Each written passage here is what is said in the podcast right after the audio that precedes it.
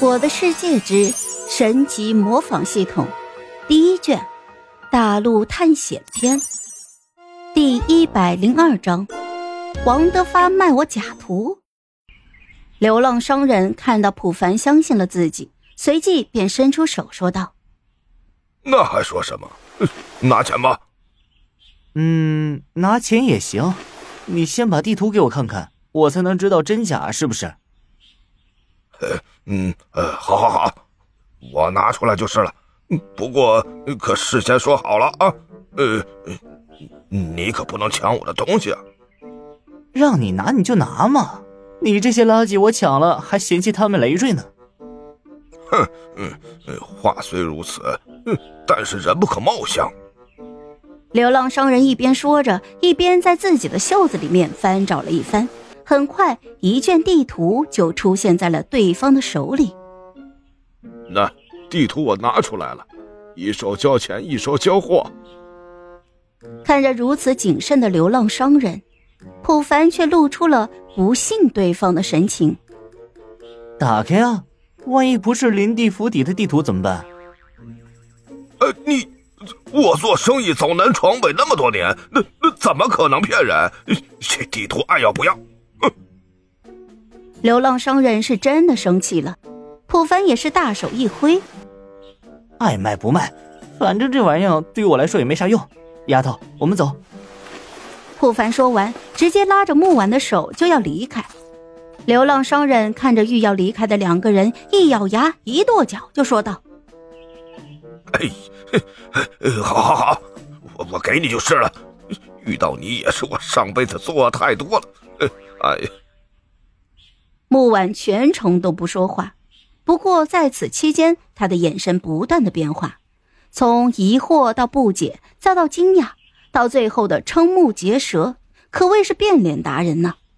当然，普凡是关注到了对方的变化，不过现在他一门心思都放在了和流浪商人的交易上，并没有过多的时间和木婉解释。流浪商人长叹了一口气，就说：“唉。”要不是害怕这玩意儿砸手里，我怎么可能听你的？虽然是这样说，但是流浪商人还是照做了。打开地图之后，普凡看了一眼，的确是林地府邸的地图。